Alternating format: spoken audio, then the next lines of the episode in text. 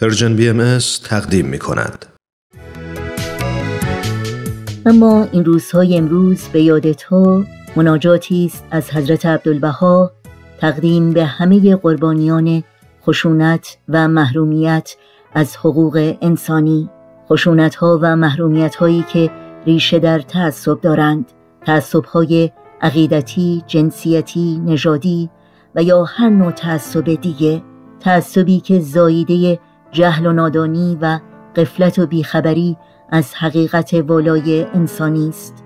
این مناجات رو به خصوص به یاد دو قربانی خشونت در هفته های اخیر تقدیم می کنیم رومینا اشرفی دختر نوجوان سیزده ساله‌ای که در ایران به دست پدرش به قتل رسید و جورج فلوید مرد سیاه پوست 46 ساله‌ای که به دست پلیس سفید پوستی در آمریکا به قتل رسید.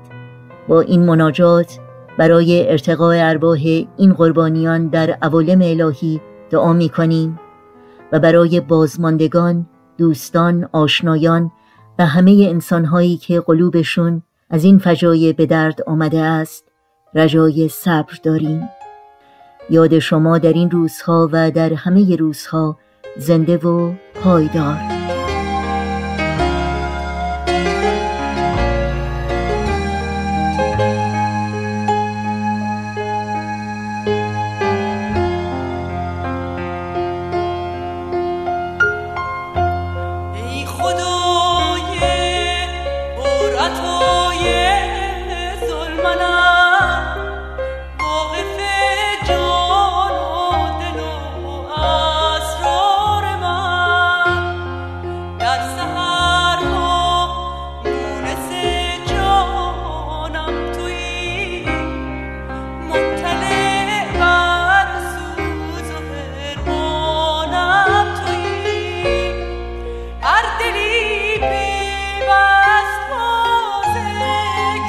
la mia